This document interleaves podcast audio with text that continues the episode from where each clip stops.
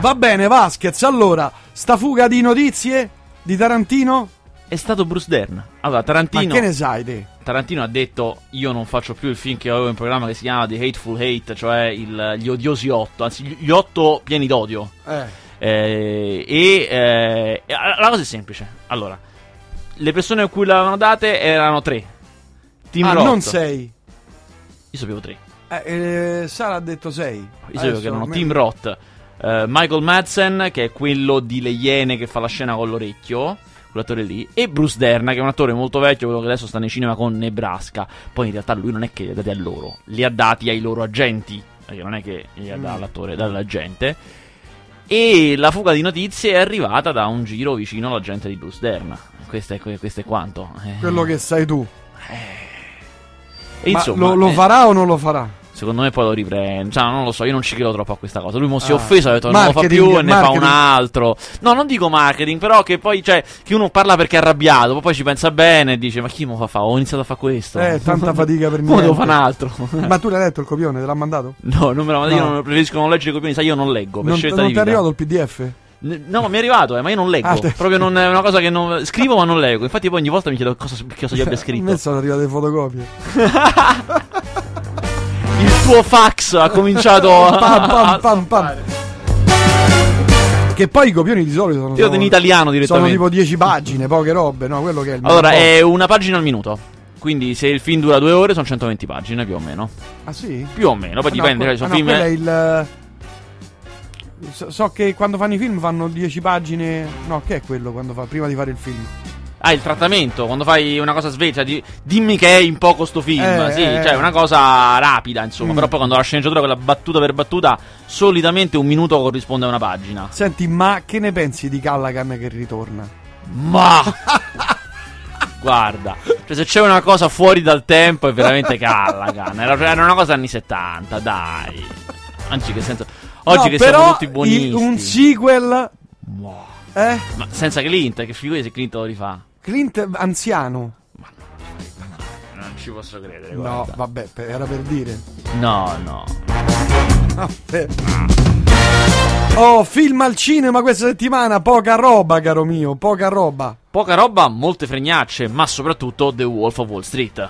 Eh, esce sì. questa settimana, esce il nuovo film di Martin Scorsese con Leonardo DiCaprio ed è un filmone. Cioè è passato meno di un mese dall'inizio di questo 2014 e questo è già il film del 2014. Una bomba? Ma se è bellissimo, bellissimo. Racconta la storia vera di Jordan Belfort, che è un, un broker che ha scritto un, un libro di memorie sulla sua vita. Ora, questo qui era diventato famoso, e lo chiamavano il lupo di Wall Street, come dice il titolo del film, perché era fu fatto Forbes, la rivista di finanza americana, fece un articolo su di lui chiamandolo il lupo di Wall Street perché si era inventato un sistema veramente spietato, spietato per fare soldi. In buona sostanza lui prendeva commissioni del 50%, invece solitamente si prendono del 10%, prendeva commissioni del 50% vendendo azionacce a dei derelitti, cioè comunque a, no ai, ai grandi boss, ai grandi magnati, ma alla gente comune, gli faceva spendere anche 3-4 mila dollari a gente comune che negli anni 80... Quindi no, faceva mucchio. Esatto, continuamente, tutto il giorno. E appunto prendeva commissioni molto più elevate del normale. E, insomma, ed era diventato eh, quello che chiamavano il lupo di Wall Street, ma soprattutto quello che, che racconta il film è la degenerazione e la depravazione che ha raggiunto quest'uomo. Che poi per estensione è la depravazione di quel periodo che ha portato al disastro di oggi. Il fare quelle cose in quella maniera, con la ricerca di quel denaro deregolamentata, senza nessun ritegno. Esagerazione, l'opulenza più assoluta. Sì, c'è un uso del denaro, come vi dicevo, nei film dove c'è la gente che si rovina, a parte che solitamente si rovinano di alcol, qui invece con le droghe, cioè con, con de- un medicinale che ora non è più in commercio, anzi che già all'epoca non era più in commercio, ma lui era ricco e poteva comprare le ultime scorte rimaste, che aveva un effetto collaterale, quindi drogandosi, sfruttando l'effetto collaterale di un medicinale, che già è, già è agghiacciante. E dicevo, in questi film dove la gente si rovina, di solito c'è sempre la scena che tornano a casa ubriachi, no? Con la macchina, sfondano tutto e tornano a casa. Lui torna a casa strafatto, in effetti, una volta, completamente strafatto, ma con l'elicottero. cioè, strafatto a guidare l'elicottero. Eh no, è un film, devo dire, pieno di questi eccessi formidabili, veri, tra l'altro, che Scorsese rende con, con quel modo di fare molto quei bravi ragazzi, con voce fuori campo, con queste cose, questo racconto di questa persona che è addrogata anche del potere che i soldi gli danno. E, e come in quei bravi ragazzi, quando non lo ha è un disperato. Ho visto che nei, nei trailer ho visto, ho visto che butta- buttava nel, nel cestino Il ba- denaro. banconote da 100 dopo aver, Dopo aver tirato di coca con la banconota, la butta nel cestino, il cestino è pieno di banconote buttate. Ma come vedo hai, hai- hai una, una clip, hai. dell'astratto Oakmont ci vantiamo di essere i migliori. Professionisti addestrati a guidarvi nella terra selvaggia della finanza. Stratton Oakmont. Stabilità. Integrità. Orgoglio.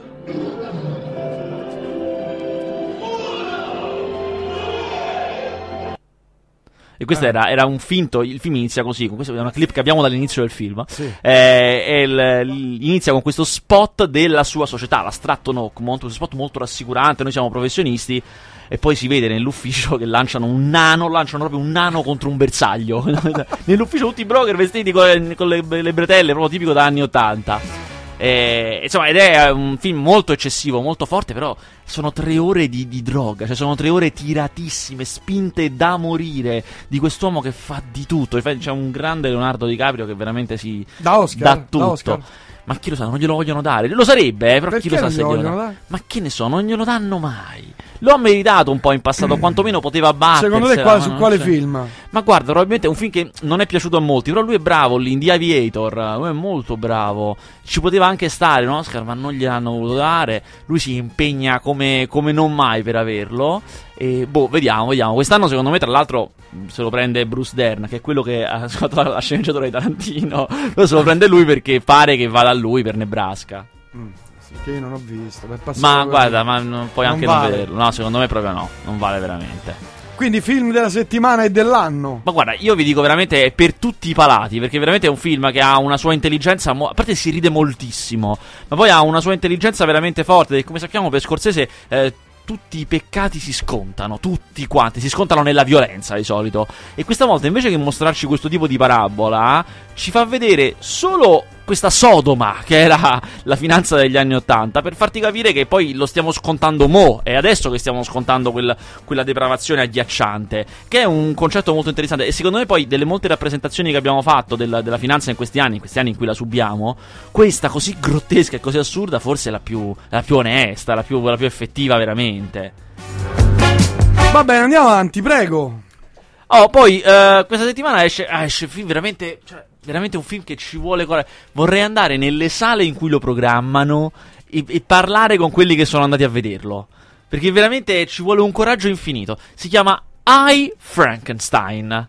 Ed è, oh, cioè, io Frankenstein. Ah, mi avevate pure invitato a vederlo, brutti disgraziati. Guarda, è e un- l'altro è- cornutaccio. È un fregnaccione, ma con il bo- Ma veramente senza nessun ritegno. Allora, praticamente. Eh, mi vergogno a raccontarla questa trama. Allora, il film inizia dove il libro di Mary Shelley finisce. Cioè, la creatura di Frankenstein si è ribellata al padrone. Vedi che eh, ho ragione io, però, delle volte. i sequel, Fare i sequel. I sequel No, ma questo ol- va oltre, questo va oltre. Allora, l'inizia lì dove finisce, quindi la creatura di Frankenstein si è ribellata, ha ucciso la moglie Fra- del barone Frankenstein, ha- il barone Frankenstein è morto come muore nel libro e la creatura si perde nelle nevi, vaga nelle nevi e si perde. Eh. Da qui inizia il film. Che è successo dopo? Madonna Eh. santa. Beh, è giù, vedi? Allora, aspetta, Eh, aspetta. Grande idea. Allora, proprio, proprio 5 secondi dopo, quando è ancora nelle nevi, incontra dei demoni. Come Incontra, dire? incontra dei demoni Ah, e li combatte con mosse di kung fu. Frankenstein, eh? Combatte con mosse di kung fu. Grande, grande. Questi demoni erano inseguiti da dei gargoyle, che sono le forze del bene. Aspetta. Frankenstein, che non è... Ma tu l'hai visto o te lo stai inventando? No, l'ho visto. Frankenstein, che non è. Anzi, la creatura, perché Frankenstein è il nome del barone. Eh. La creatura, che non è né dalla parte del bene né dalla parte del male, eh, non si schiera, cioè combatte solo per se stesso, la propria salvezza. Eh, I gargoyle tentano di prenderlo dalla loro parte, cioè vieni con noi che siamo il bene, e sono, fatti conto, sono come degli, degli angeli con le ali, ma armati con un'armatura, tutti grossi. E, e lui dice no perché io vivo da solo e vaga fino ai giorni nostri. Cioè il film che racconta dello scontro di demoni contro Gargoyle e in mezzo Frankenstein si svolge ai giorni nostri. E il cattivo, che è un mega demone con un nome in latino, ma sono dei- si chiama Naberius. Si chiama... È è un, un uomo d'affari in giacca e cravatta, che non c'è nulla di più tipico di questo uomo d'affari in giacca e cravatta che però in realtà è il maligno. Eh, e ha come obiettivo scoprire il segreto di Frankenstein, cioè come, eh, come si fa a riportare in vita un corpo, perché lui non ha l'anima Frankenstein, che stava riportato in vita da un uomo, quindi non ha l'anima, così che lui riport- possa riportare in vita centinaia di corpi defunti e riempirle con le anime dei demoni che non riescono ad arrivare sulla Terra e così vincere la guerra. Quale guerra? Ah, del Guerra- bene contro il male. Esatto, con Ah, un esercito di demoni. guerra. esatto, Ah. le- l'eterna guerra, hai detto Eh. bene. Che si consuma ai giorni nostri. Già, particolare esilarante, a parte tutti questi, è che si consuma ai giorni nostri, ma non ci sono altri uomini. Cioè, io non ho visto altri uomini. Cioè, fatto in cinque- da 5 persone. sì, cioè, ci sono i, i grattacieli. Ora poi in strada non c'è nessuno. Cioè, lui incontra solo demoni, non incontra. esse- a parte una persona, un, che poi ci sta la, la donna umana con cui lui si incontrerà e va Ah, bene. E nasce l'amore? Ma mezzo. Ah. E, mm, però poi non ho visto altre, so, vittime casuali, non ci sono, no, così. Vabbè, a parte questo, altra cosa che è veramente vergognosa, ah, se c'è una cosa che caratterizza Frankenstein, no? Cioè, la cosa è, è che è una, una gigantesca creatura mostruosa. Questa è la cosa che tutti Eh, quanti certo, noi sappiamo, eh. perché è, è fatto assemblando cadaveri. A pezzi. Esatto. Nel film è Aaron Eckhart, che è bellissimo, molto bello, e ha in volto delle righe. Cioè, non è che è assemblato di pezzi diversi, ha delle righe in volto, così, Beh, ma anche con, molto, la- con laser, dai, gli hanno fatto la- qualche plastica. ma molto sobrio. Capito? Una cosa sobria, ha delle righe in volto, eh. E poi è tutto grosso con gli addominali scolpiti, come Frankenstein, noi sappiamo, no? Frankenstein ha gli addominali scolpiti, grosso, eh. Ma roba da matti. Guarda, ci vuole un coraggio infinito andare Ti a vedere propongo- I Frankenstein. Dopo questo ti propongo il sequel di Shining. Inizia là dove finisce il film? Bravo. Dalla foto, dove inizia? No, da, da loro che vanno via. No, in- ne- film finisce con la foto di lui, lui che entra nella foto in bianco e nero della Ah, cosa, sì, è no? vero. Eh, riprende da- è vero, è vero, è vero, hai ragione. Riprende dalla foto. Riprende però. dalla foto. Ma Nicholson che fa adesso? Ma Nicholson lavora molto poco perché in generale gli attori vecchi a Hollywood lavorano poco. Cioè, non è che. Cos'è? Vabbè, ma lui. Sì, ehm, l'ultima cosa che ricordo che ha fatto è The Departed di Scorsese. Molto ne- bello quello lì, eh. Sì, non ha niente male. Forse ne ha fatto anche un altro, adesso magari mi sfugge, ma forse ne ha fatto uno dopo. Vediamo un attimo. Ma di certo, insomma, non. eh, Beh, non- di- diciamoglielo, fai il sequel di Shining. Manda la sceneggiatura senza così che digli non farla trapelare Eh. come. Eh, che ti conosco io a te che vuoi far leggere le mie sceneggiature in giro. Mm. Madonna, ha fatto Non è mai troppo tardi. Cos'è? No, io neanche me li ricordo. Sì, sì, se li dimentico. Ah, Madonna! Ha fatto questo film con Morgan Freeman in cui sono vecchi e vogliono fare le cose che non hanno mai fatto da giovani. Terribile. Ah, io l'ho visto, però mi è carino, carino, un film leggerino. E come lo Lui sai ricchissimo, lei, lui, lui, cioè, Uno ricchissimo. no, l'altro sì, sì. poverissimo. Jack Nicholson ricchissimo e la- Morgan Freeman poverissimo. E adesso sto lavorando a un progetto di Warren Beatty. Anche lui una vita che non fa un progetto. Warren Beatty, porca miseria. Sì. Ma qui hanno cambiato tutto, non c'è più... Sì, questo sito che tu consulti sempre, che è ha cambiato design. Ed è una cosa... non si capisce più nulla. Non c'è la sezione film in uscita? Eh... Film al cinema.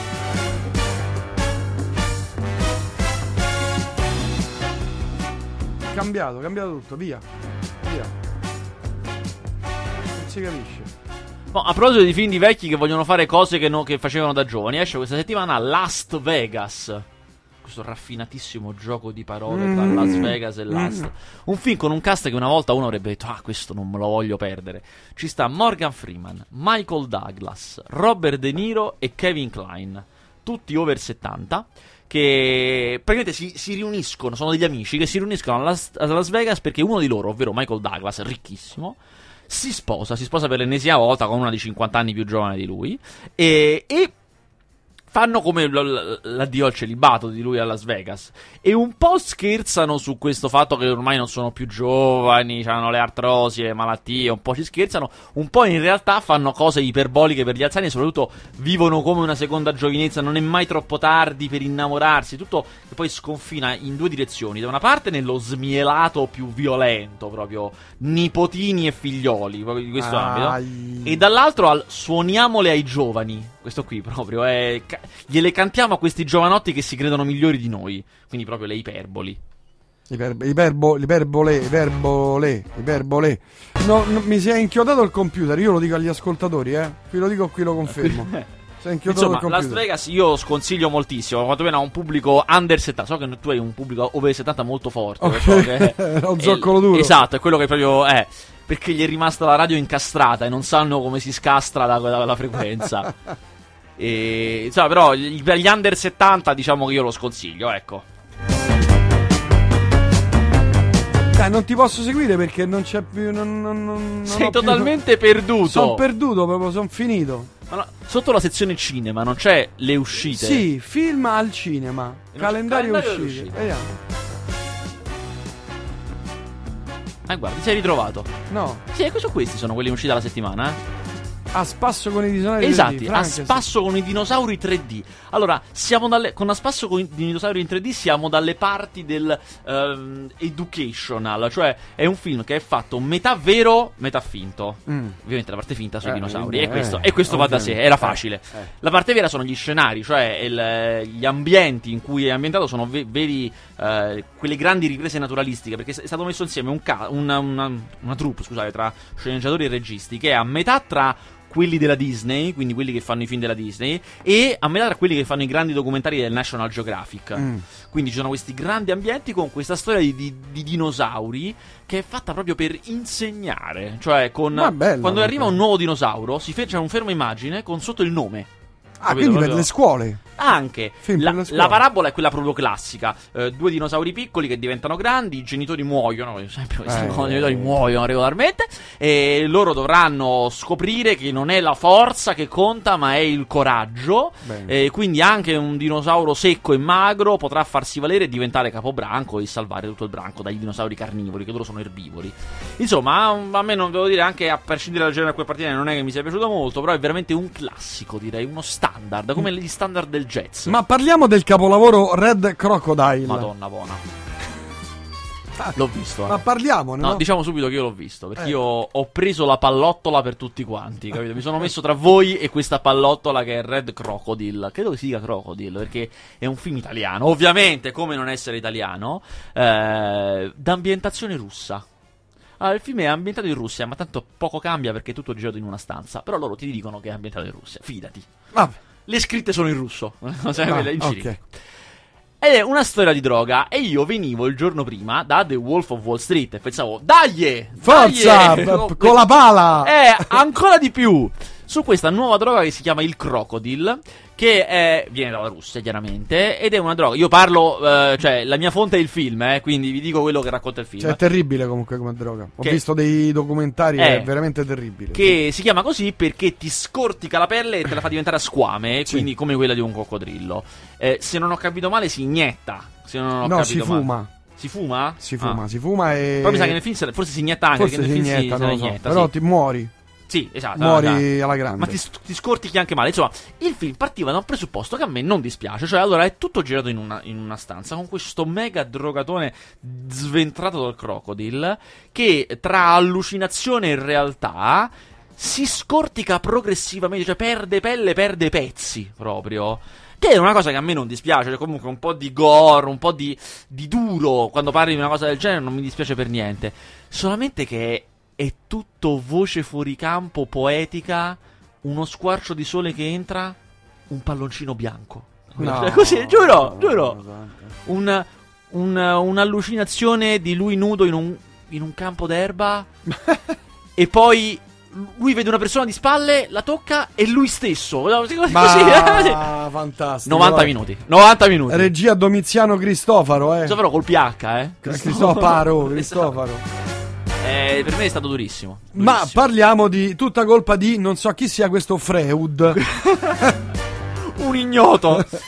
Allora, ma perché c'è questa cosa qui? Qui c'è questo affare che fa questo suono.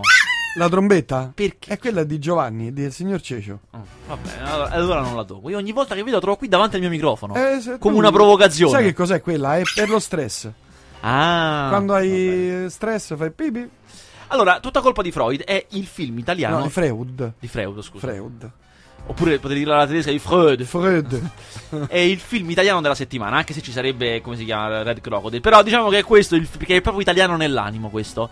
Allora, cosa racconta questo film allegro e vivace, la cui locandina è fatta di volti di attori italiani? C'è Vittoria Puccini, c'è Anna Foglietta, Claudia Gerini, Vinicio Marchioni, Alessandro Gasman. Grande e Vinicio. tutti- Torna. No, e c'è anche il grande Marco Giallini, quello, quello sì veramente grande. Eh, pure Vinicio, lasciamelo perdere. Ma di fronte a Marco Giallini. È una bella battaglia. Eh. Tra i due, guarda, non sap- io preferisco Vinicio. Comunque, questo film, in maniera molto democratica, li umilia entrambi. Allora, eh, Marco Giallini è uno psichiatra, da cui il raffinatissimo riferimento a Freud del titolo. Eh, che ha tre figlie femmine che lo fanno diventare matto, eh, Oh, queste figlie femmine. Vanno in discoteca? Ma hanno tutte delle storie d'amore che non mi si risolvono. Aia. Una è lesbica, ma si è stufata delle donne che la fanno soffrire e vuole provarci con gli uomini, ma non è capace. Ah. Un'altra è una svampita libraia eh, contro la modernità che non ha il coraggio di dichiararsi a un sordo muto interpretato da Vinicio Marchioni. Mazza. Un'altra ancora ha 18 anni e gli presenta il fidanzato che è Alessandro Gasman, un cinquantenne con moglie Claudia Gerini che dice che la lascerà ma mi sa che non la vuole lasciare. E su tutti ci sarebbe anche lui che appunto è psichiatra che forse ha una storiella che non si risolve anch'essa. Tutto questo 120 minuti, bello lungo, eh, di Girando le Amorose. Allora, diciamolo subito, non si ride. E questa è la cosa principale che, che già questa cosa basterebbe. Marco Giallini, di solito. sì, lui ce la mette, lui c'ha due momenti che ce la mette veramente tutta, però in linea di massima, no- su 120 minuti, non si No, ride. non ce la fa. Ci sono, guarda, devo dire una cosa, c'è una veramente... eh, Vinicio, come, innanzitutto Vinicio come si comporta? È bravo, fa Da questo Oscar? sordomuto, da, Oscar, da Nobel, no, fa questo sordomuto e lo fa bene, è bravo. La cosa buona di questo film, devo spezzare una lancia in favore di questo film, è che ha, devo dire, la miglior Roma centro favolistica, cioè facciamo una Roma centro di Roma idealizzato, bello, colorato, esaltiamo questo centro di Roma da- che non vedevo dagli ultimi anni nelle commedie italiane così. Addirittura. Ben fotografato, idealizzato, eh, vi ripeto, cioè tutto colori, cose, non da turista, perché no. Però eh, tutto, tutto bello ripulito, però proprio bello, esaltato. Questo mi è piaciuto un sacco. Cioè, Ah, veramente bene. un bel centro. Per il resto, bah, sa, bah, bah, vuoi vedere? No, vediamoci il trailer. Ma vediamo il trailer. Lo sapevate che la malattia più diffusa al mondo è l'amore? Ho preso una decisione che cambierà la mia vita per sempre. Divento eterosessuale. Non ho capito. Allora, papà, c'è uno che mi piace, è sordomuto. Mi stai prendendo in giro, stai scherzando? Stai con uno di 50 anni. Eh, ma e che cazzo? Ci ho messo 20 anni ad abituarmi ad una figlia lesbica e adesso tu rimani lesbica. A 50 anni è normale avere la sindrome di Peter Pan. Sì, ma non uscire con campanellino. Posso chiamarti Francesco? Checco? Checchino? Io ammazzo. Adesso capite perché volevo un figlio maschio. Con Sara c'eri quasi riuscito. Ma poi chi te lo dice che gli uomini siano meglio delle donne? Oh, all'inizio è sempre meglio che sia l'uomo a condurre il gioco. Io ti aspetterò attaccata, attaccata, attaccata al citofono. No, un po' meno. E però te lo fa tardi, eh? Una via di mezzo. Io vorrei tanto farti salire e dartela subito. Ma siccome il mio analista sostiene che voi siete quasi tutti stronzi, allora preferirei aspettare e magari dartela la prossima volta se per te non è un problema. Che gli hai fatto gli occhi dolci? A me piace veramente tanto, ma non so come prenderlo. Oh, ma che cos'hai? Mi sono rotto i coglioni. I padri devono fare i padri, non gli amici. Lo volete capire o no? Senti che musichette. Però c'è una bella colonna sonora, eh. Carina. Eh, musichette carina, eh, però un po' carina. invadente. Boh. Ah, di quelle che alzo il, troppo, il volume troppo alto. No, ma poi nei momenti in cui, cioè, sempre costantemente sotto. Cioè, bah, bah. Vabbè, insomma, questa settimana niente. Beh, no, The Wolf of Wall Street, questo è il film che Ah, beh, dovete sì. andare a vedere. Ma Io ve tutto lo suo dico. padre, su- sua madre. Oh, poi c'è tutto sua madre. Tutto sua madre è un film, devo dire, veramente. Ecco, questo è alla, ricerca di un film peculiare. Tutto sua madre è un film di Guillaume Gallen, questo francese. no, ma aspetta, è veramente pa- particolare. Allora, eh, il film è tratto da un suo stesso spettacolo teatrale, però non è eccessivamente teatrale. Devo dire, è fatto bene come film, è cinematografico forte. Lui racconta che praticamente il titolo originale è molto, molto carino perché sarebbe mh, I ragazzi e Guillaume a tavola. Perché è tutto su questo rapporto che ha avuto con questa madre che ha sempre saputo che lui era gay, da quando è piccolo. Vabbè, ma e l'ha sempre cose accettato. vecchie, Aspetta, antiche aspetta, proprio, aspetta. mamma mia, ha sempre guarda. accettato questa cosa e lo Ma, trattava fa- ma fate Ben Hur, cioè, E lo- fate ladri di biciclette. e lo trattava come gay, da cui il titolo I ragazzi e Guillaume a tavola. Eh, solo che a un certo punto lui scopre di non essere gay, ma tardissimo. Ma lo è sempre stato perché la madre lo ha convinto, perché lo ha trattato in questa maniera. E in questo film lui fa ovviamente se stesso e la madre. Ma la madre la fa perfetta, cioè ti accorgi a metà film che in effetti è sempre lo stesso attore. Che la Ah, fa vedi. perfetta! E questo devo dire è molto forte, cioè descrivere questo rapporto così particolare, così strano, interpretando la madre ma senza fare una cosa eccessiva, kitsch, facendola veramente misurata, come se fosse reale. Devo dire, mi ha, mi ha impressionato, è una commedia molto divertente, chiaramente è un film francese, quindi avete capito che tipo di commedia è. che non- No, no, eh, ti dirò, è sofisticato. No, lascia stare. Signori, sarete inviati sul posto con un lancio Halo. Mi rendo conto che non tutti fra voi hanno l'adeguata esperienza. E francamente nessuno di noi ha mai affrontato una situazione di questo tipo finora.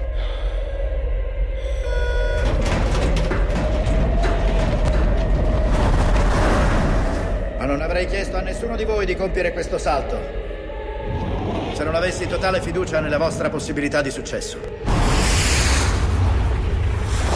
Il vostro coraggio non sarà mai necessario quanto oggi.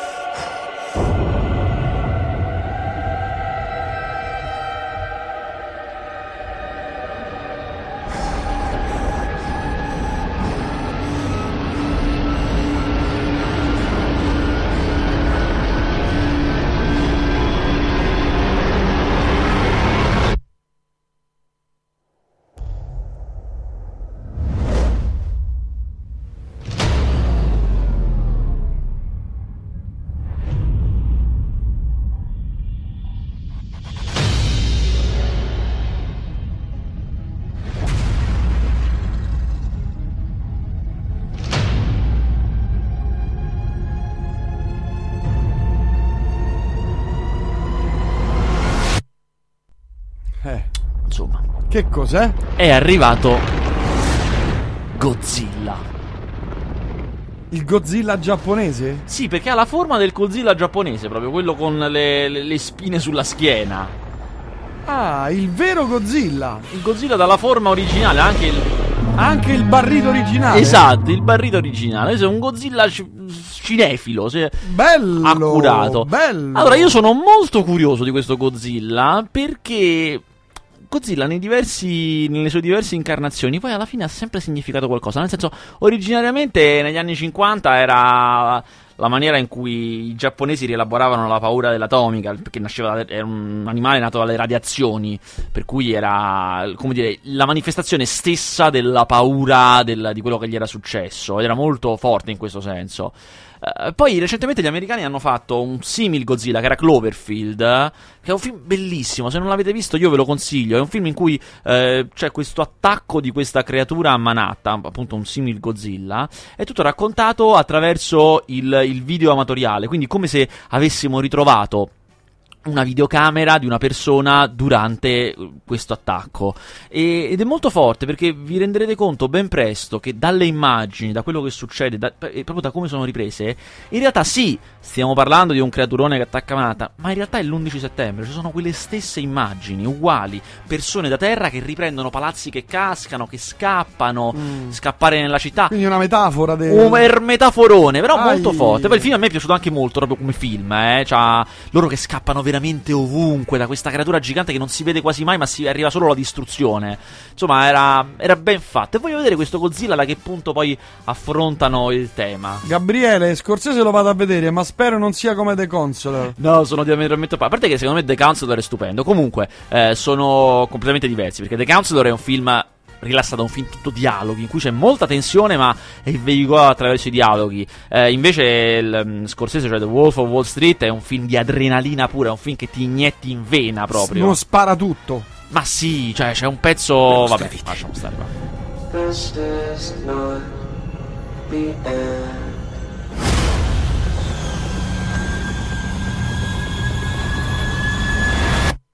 Vedete, non è la prima volta.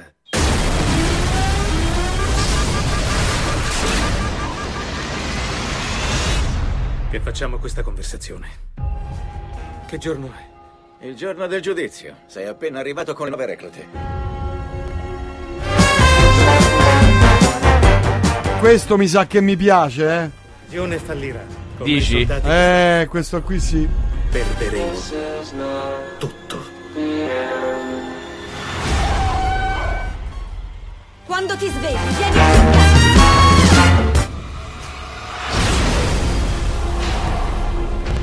C'è il domandone da 100.000 dollari. Sono pronto, sono in Buonasera. cuffia. La magna eh, non domandone, so se prego. ne avete già parlato, però visto che su Nerds ho messo testè una news che gli Explosions in the Sky tornano, tra virgolette, al cinema con Lone Survivor. Visto. L'avete- ne avete già parlato? Sì. Ah, ok, scusa. No, no, no, l'ho visto, ma non ne abbiamo parlato. Ah, ok. Ma quando esce? A Lone Survivor Ma c'è esce anche Tom tra Hardy, poco. il mio attore No, preferito. non c'è Tom Hardy. Ah, no, c'è Mark Wahlberg. C'è Mark Wahlberg, esatto. Allora, Lone Survivor esce tra un, forse un mese. Sì, il 20 febbraio esce. Allora, è un film che quando l'hai visto tutto, esci dalla sala, il tempo in cui l'hai visto ti conta come servizio militare prestato. E fuori probabilmente ci sono i baracchini per eh, segnarsi ai Marine. E sono i film proprio di propaganda americana Marine. Racconta una vera operazione eh, in guerra in Afghanistan di questi, diciamo, giovani eroi. Vogliamo dire eroi? Eh, di questi sì, eroi. eh, con la bandiera che va, va, va, va, al esatto, esatto. I Navy Seals. I Navy Seals, giusto, no, i Navy Seals. Ed è proprio. Sì, signore capitano! È proprio così. Ah, buttati da là e muori, vado! Quelli là. Ma, sì, ma è anche. Io, io sono qui per proteggere il mio soldato che sta accanto a me, capito? Ah, Proprio. ma Explosion in the Sky parli della band? Sì, sì, è la colonna sonora è loro, sì, sì, sì. Che è la cosa. Jablonski, che è quello che ha fatto un sacco di film Steve Jablonski, sì, esatto, esatto. Ma pensa tu. Massacri, venerdì La frase più 13. bella di Lone Survivor è a un certo punto quando un soldato sta per sparare a questo chiaramente bastardo arabo, musulmano, Eh, tutto, eh, musulmano, probabilmente gay. Eh, probabilmente- no, no. È nero? Eh, sì, ovviamente, Eh. africano. e gli dice: Tu muori per il tuo paese, io vivo per il mio. E spara. e lì proprio io ho fatto il saluto alla bandiera. Che dovevo Eh, fare? certo. Ce ne stiamo andando, ma io volevo fare due trailer velocissimi, se ci, sempre a me se non concesso, eh, che riesca a farlo. Ah, Maleficent. Eh, mandalo un po'. Eh, ci provo. Della Disney.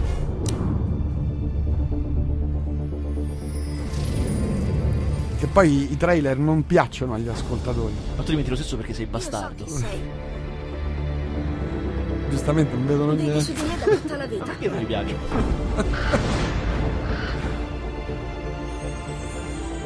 So che ci sei. La tua ombra mi segue da quando ero bambina. Mamma, mamma. Non avere paura. Grimilda. No, Malefica. Io non ho paura. Allora mostrati. Boom. Tu avrai paura.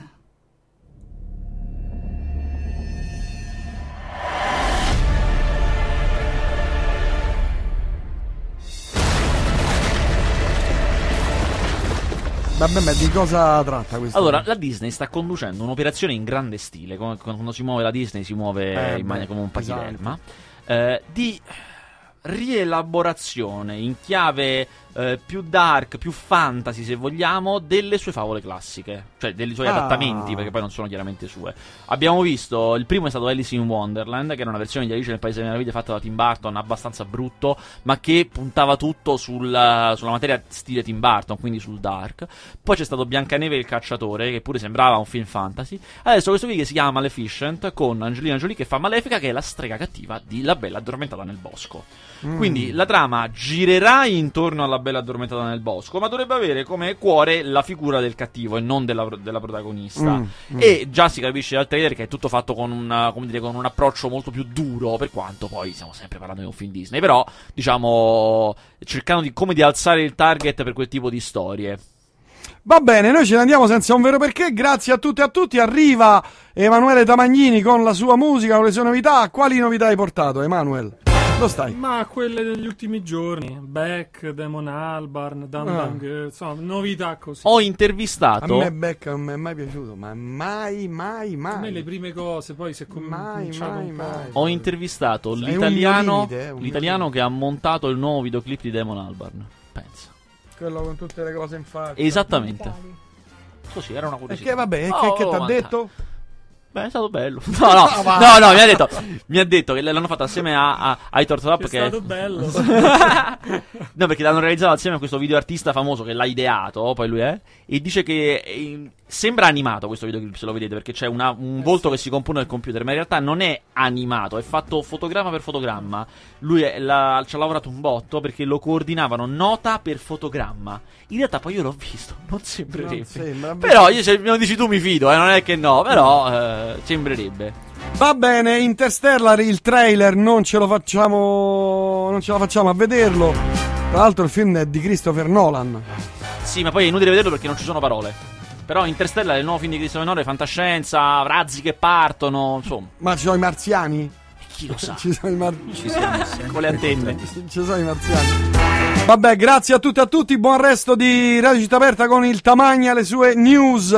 Grazie Vasquez, noi ci vediamo venerdì. Grazie Sara. Grazie a te. Oh, eh, non Breve spingi- ma intenso. Non spinge. Eh sì, è stato breve, ma non spingere che c'è.